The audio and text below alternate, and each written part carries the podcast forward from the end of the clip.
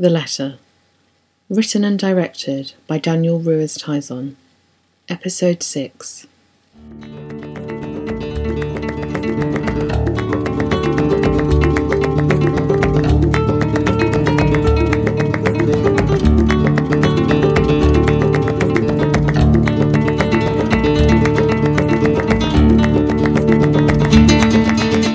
To Room 11.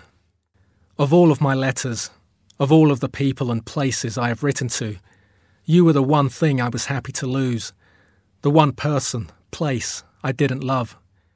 Maybe you don't even belong here amongst these missives.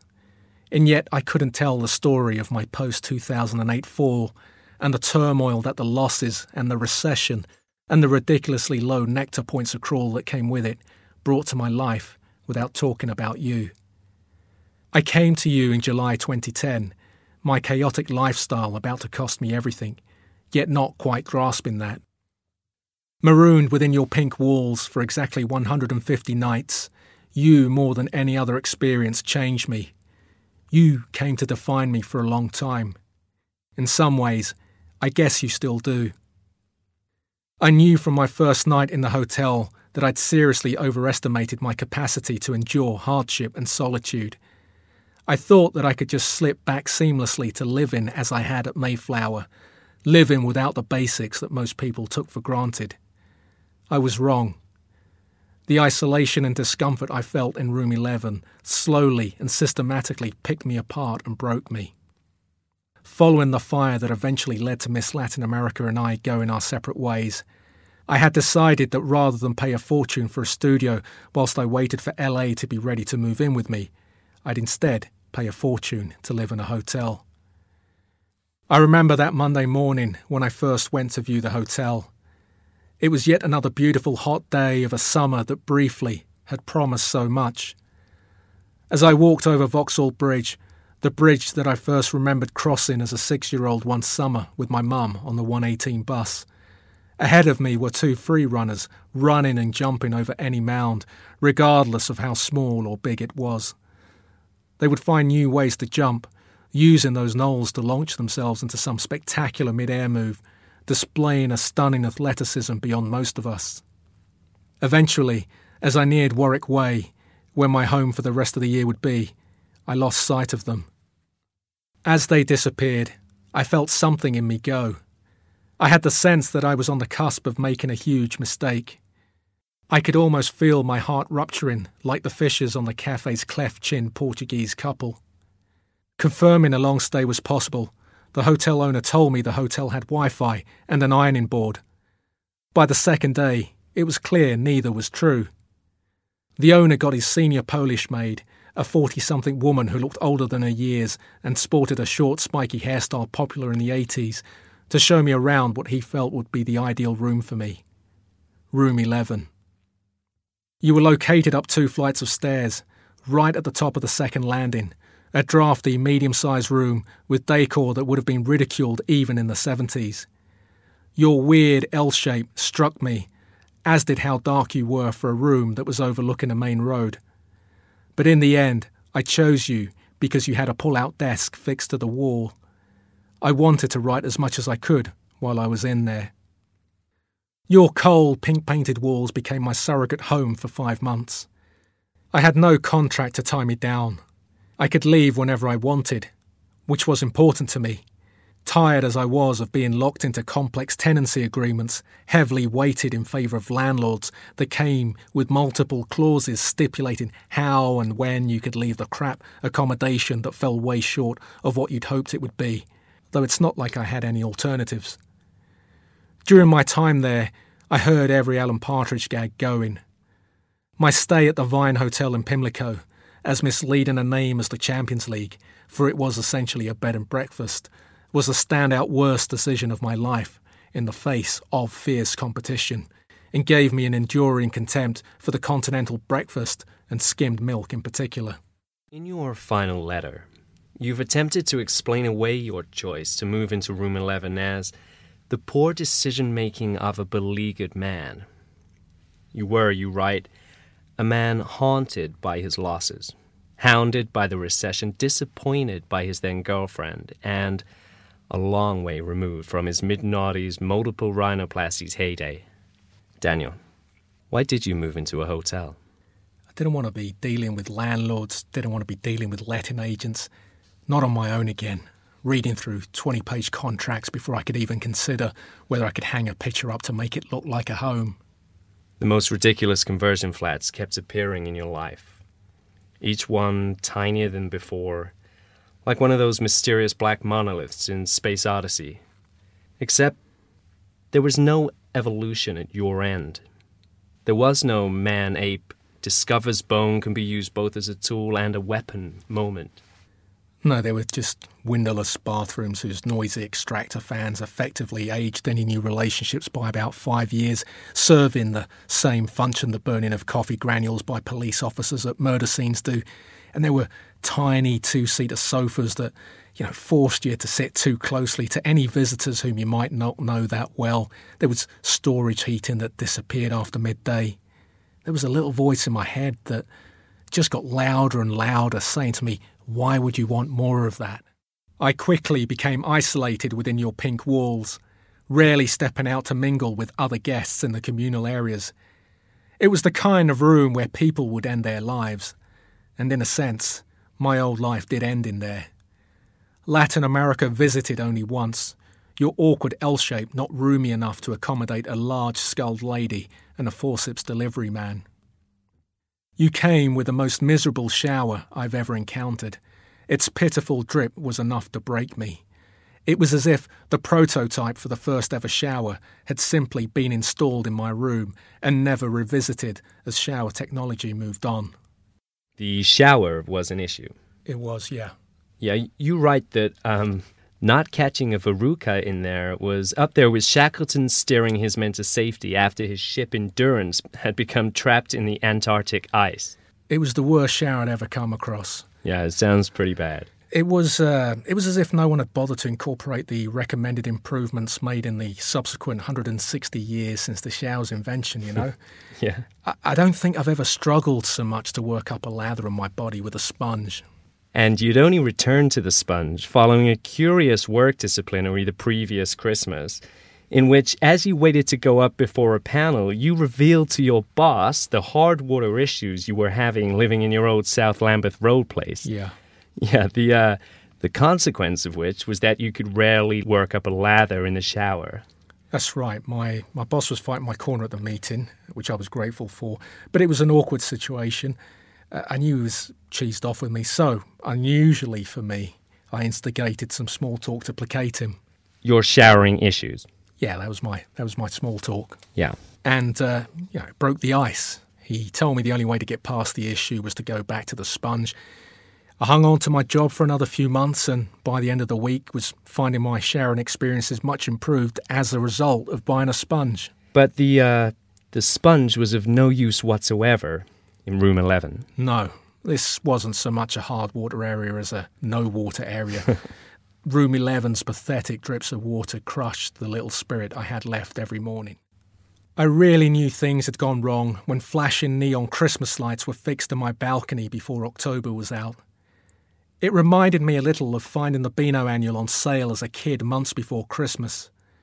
I'd always think, why so early? I'm a notoriously bad sleeper, and the flashing lights eroded my sleep further. And it was then that I fashioned a hybrid boxer shorts eye mask from the worn away gusset of an old pair of pants, in a doomed attempt to keep the lights out that streamed in through the worn away curtains. Watching those free runners on Vauxhall Bridge back in the summer suddenly seemed a lifetime away. With Christmas coming, I knew I had to find a way out. But summer gave way to autumn, and then winter, and I was still stuck there, marooned, the eight week maximum stay I had unconvincingly told myself I wouldn't exceed, long past. I waited for news that LA and I could resume our search for flats with spacious hallways that allowed for easy shoe removal. It never came.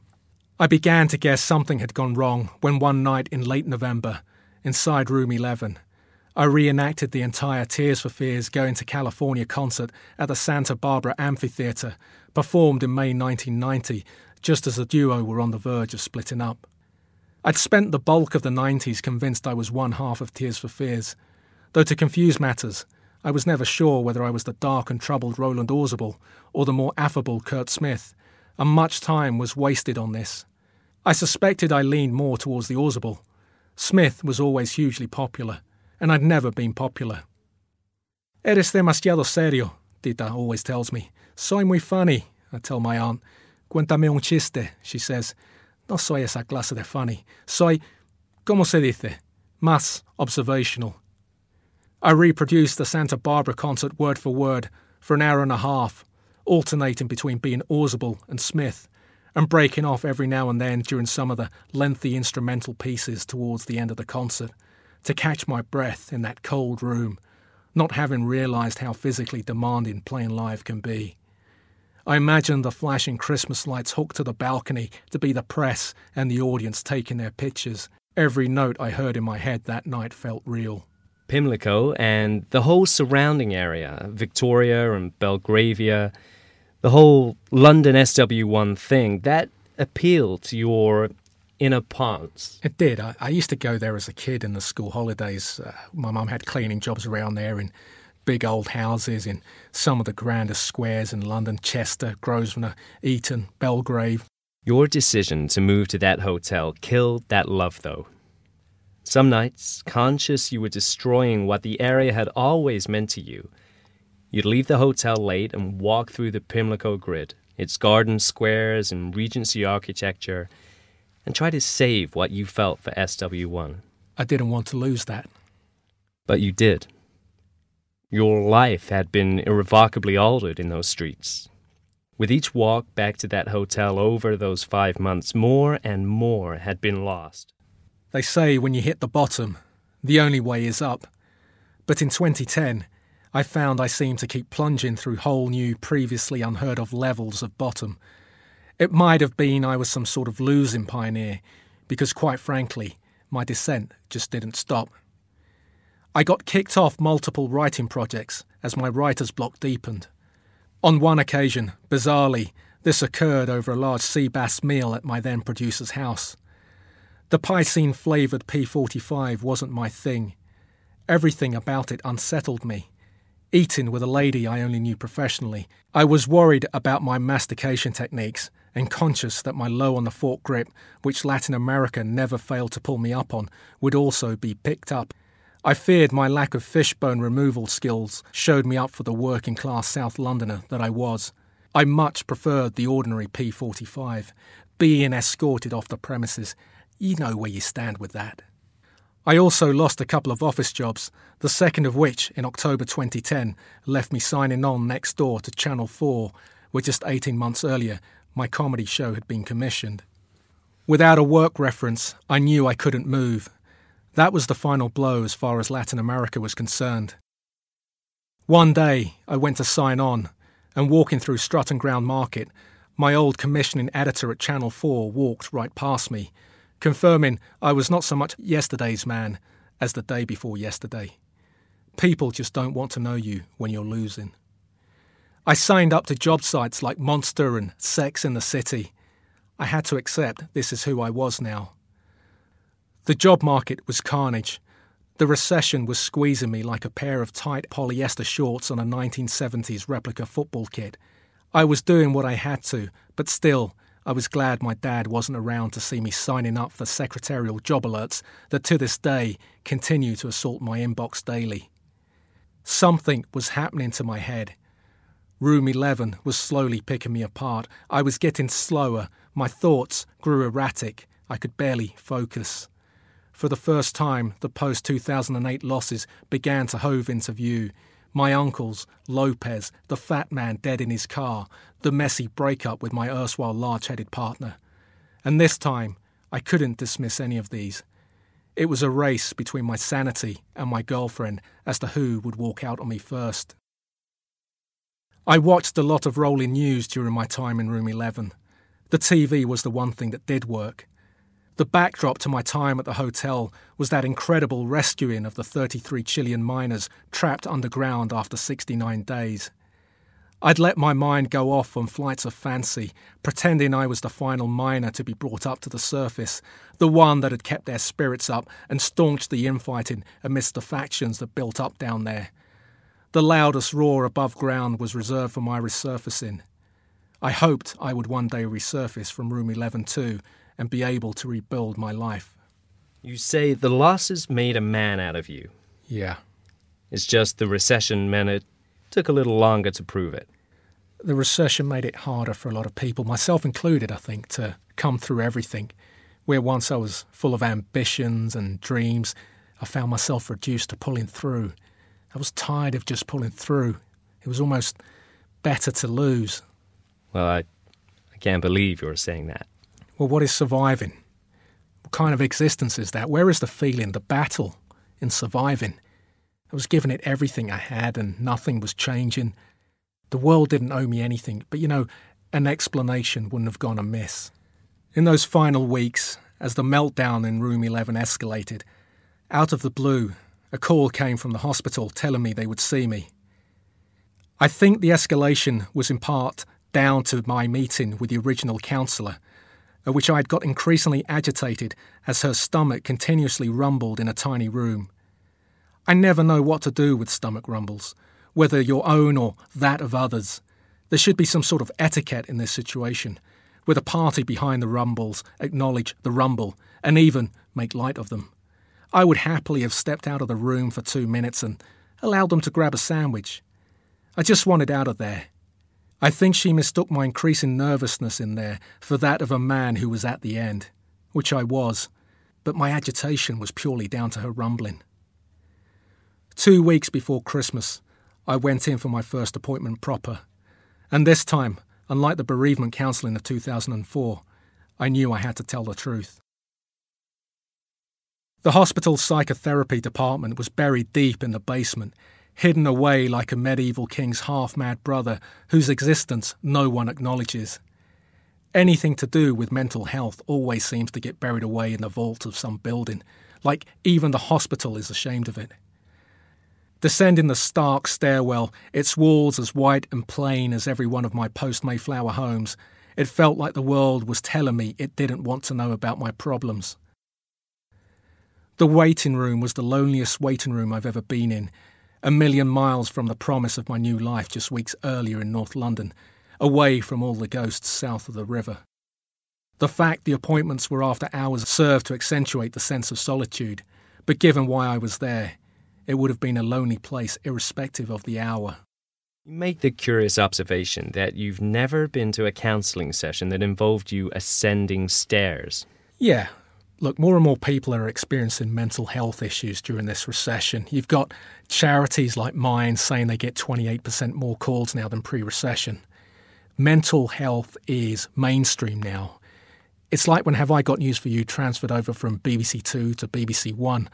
That's what it's like. So let's not keep burying these clinics in basements. Let's give them prime locations next to the ENTs, the dermatology clinics, and I don't know, radiologies of this world. That's what I'm saying. Right. You, you don't want to be made to feel worse by being sent down to a basement. That's it. I want to be walking behind someone heading into ENT, my damaged head up, carrying my takeaway latte, and as they hold the ENT door open for me, I gesture towards the entrance to the therapy department and just mumble, You're all right. I'm going into the head clinic. Just one or two issues to iron out. A sockless counsellor, well, psychotherapist to give him his full title, set to work on me for the next year. A few days before I made it out of the hotel, he told me that the intellectualization and intense thought I'd given to my situation was failing, that I needed to find a new approach, but that for it to work, I needed to stop beating myself up. The fire, he said, was no one's fault. No one could have foreseen that event. The hotel at the time made sense, he surmised. I took a temporary measure to deal with an unexpectedly bad situation. It didn't go as I'd hoped, but I wasn't to know that. A close friend, though, had a different view, one that perhaps, knowing myself, had more than a grain of truth in it blaming the fire for what subsequently happened to me, something which was out of my control, maybe gave me the excuse to head off in the wrong direction and lose my mind in your glorified hotel. I'd convinced myself everything was out of my hands and allowed myself to make one mistake after another, absolving myself of any blame because of the way the fire had taken away the life I was set to live. By November, you were out of work, adrift in room 11. Yeah. You would walk to the cafe twice a day across the river, a beaten man knowing somehow he had to find a way to come back. Christmas was coming. The Room 11 epiphany that would tsunami your life was creeping closer, too. Tell us what you were doing during this period. I had a playlist on my iPod that I didn't veer from. Right, and what was on that? A couple of Take That tracks on there, you know, post 2005 comeback. Okay, Patience, that kind of thing? Uh, don't think I was into Patience. Uh, Greatest Day, Greatest Day, good song. Greatest song. Yeah, really, really like that song. I was, you know, I'd be listening to that, I'd be walking through the uh, back streets of Pimlico and then walk across Vauxhall Bridge Road on towards the cafe in South Lambeth Road. Each day a little slower, more disconnected. Each day needing the uh, cafe that little bit more. And that was when you first saw future me. That was, yeah. The old man in the cafe, the, the man you fear becoming. Yeah, future me, drinking his coffee, having his eggs on toast on a Saturday, always in his brown suit, pink face, white hair, bulbous eyes, giving them a, a permanently startled look. And you were struck by the, the obvious loneliness. It made me realise that for the first time in my life, I could see myself ending up on my own. I didn't want to end up alone. It was here in room 11 that I first imagined the voices. Different voices, but always American. Talk show hosts interviewing me, even though I had absolutely nothing to plug. Holding me to account for the poor decision making of that whole period, probing me for answers as to how I'd ended up in the biggest cul de sac of the many wrong turnings I'd taken. I don't know that I ever heard them, but whatever they were, they wouldn't go away. I tried to answer their questions, giving those fantasy hosts credence. Of all the things you ever did, Room 11 was the one you questioned most. Your life had unraveled after the fire. Room 11 was the first time you'd ever stopped believing in yourself. All of your past failures, you'd keep going. You'd write your way out of it. But this was different. You were now living a life you didn't expect. Your dreams had died like an unsealed pack of wet wipes. At no point before that had you ever contemplated failure. I remember running into people at parties in my younger days who were a bit older, and they used to tell me they used to write or act, and I could never get my head around the used to bit. I used to think, why did you give up? How can you give up on your dreams? I never wanted to wake up one morning my dreams lost to me. But it happened. Sometimes I would just hear them, all at the same time. With me now, South London podcaster and latte ponce Daniel Ruiz. Host Tizon. of Daniel Ruiz Tizon is available. Half man, half Daniel latte. Ruiz Tizon. I had to make sure when I left you that those voices or imaginings, whatever they were, stayed locked in room 11. On the first Monday of that December, the day after Miss Latin America had informed me via text that we were over, I woke up in room 11 at 5 a.m. with a feeling so far beyond anything I'd ever experienced. I could see with a clarity I'd never had before that I had failed and that I was still failing. It was just one moment, but it was enough for me to break. The great Japanese author Haruki Murakami wrote that everybody reaches a point of no return, and that some get to a point where they can't go forward anymore. I reached that point in room 11. But my friends had seen it earlier. Miss Latin America too. I wasn't going forward. And when we reach that point, all we can do is quietly accept the fact, Murakami concludes. That's how we survive. The six weeks out of work changed my life. I applied for over 400 jobs during that period, only getting one interview. In the end, I went back to the same job after they called me back a week after that troubling morning in room 11. They let me go and then they took me back on. I swallowed my pride and returned with the same haircut, something that disappointed me hugely. Long and shapeless, bouffanted like the hair my dad sported in the missing posters I'd circulated back in 2002. There were acts of kindness during that period which I never forgot, not only from friends, but strangers too. A colleague whom I didn't know too well lived with his girlfriend and her mum just opposite the hotel and invited me over for Christmas dinner. I was never going to go, I was too awkward to take up an invite with strangers on such a big night, but the gesture was humbling. Curtis. His name was Curtis. I never saw him again after leaving my job in the spring of 2011 to focus on getting better, but I never forgot that act of kindness. I finally left you on the morning of Christmas Eve to go and stay with my cousin outside London for Christmas. I stopped in the doorway and took one last look at you. I felt it was important to remember everything that had happened in there, what it had cost me. I didn't yet understand what had happened, but I knew that whatever it was, it had claimed me in this room. As I cautiously attempted to rebuild my life over the next couple of years, I would do so with that feeling still with me. And I know without that December morning, nothing would have changed. I went to you to die, in a sense, to finally put the old life to bed.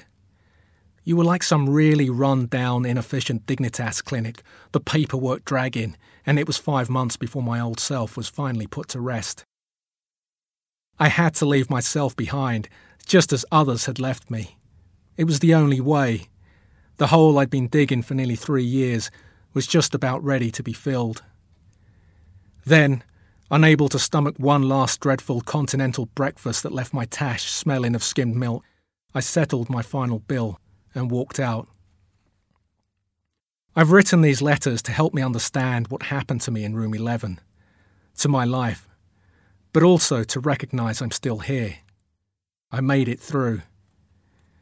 After I left you, I sat in the cafe for a year and sought to see the world with a clarity that had hitherto eluded me and to find a way to emerge from the rubble of my old life. I processed the losses over a thousand lattes, viewing the world from the same table of the same cafe. There had been too many Room 11s, too many bad choices. I've learned that decisions taken quickly, the ones that often turn out to be wrong, take a long, long time to fix. I knew nothing could change until I recognized I had lost everything and had to start anew. That was an important step. I still have some mornings where I wake up and I just want it to be the 80s again. But they pass. Many of the old dreams and ambitions are now beyond me, but some are still within reach, and I will focus on those now. I just want to be happy. I want lattes that stay warmer for longer. I want a book deal, new jeans, better beard growth, I want to live on a houseboat and have a cleaner I can trust, who's not offended when I carry out bag searches. I learned that life is about checking yourself for lumps, tolerating salads, and being able to handle knowing someone you once loved being with someone else. Deal with that, and the world can still be yours. It is quite probable that I'm more latte than man now. In the absence of a woman in my life, I live for the latte. I've been aware of that for some time. I'm walking towards my cafe every day and I'm thinking, there's got to be more to my life than this. But what? What is there beyond coffee? How do I find a woman while I have a brace? Is love the only thing that can cancel out the latte? I'm not a man easily pleased. My severely limited range of facial expressions means the smile does not come easy to me. I don't give them away cheaply. My orthodontist says this time next year I'll be smiling easily. He doesn't know me. Smiles ought to mean something. You should feel them in your heart. Maybe the smile will come at some point as I continue walking on towards the sun, as my friend had advised me the night before I returned to the hotel for the last time. I'm walking on with my 235 nectar points, knowing I was lucky to have known some of these people I've written about. It took a long time, but slowly I'm starting to believe in myself again. Goodbye.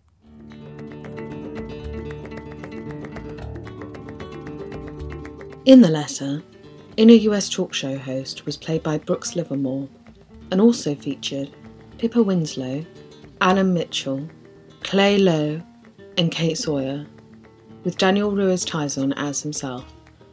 The engineer is Annie Lloyd. The music is by Ignacio Lozano. For more news on the letter, visit the blog the letterofficialblog.wordpress.com,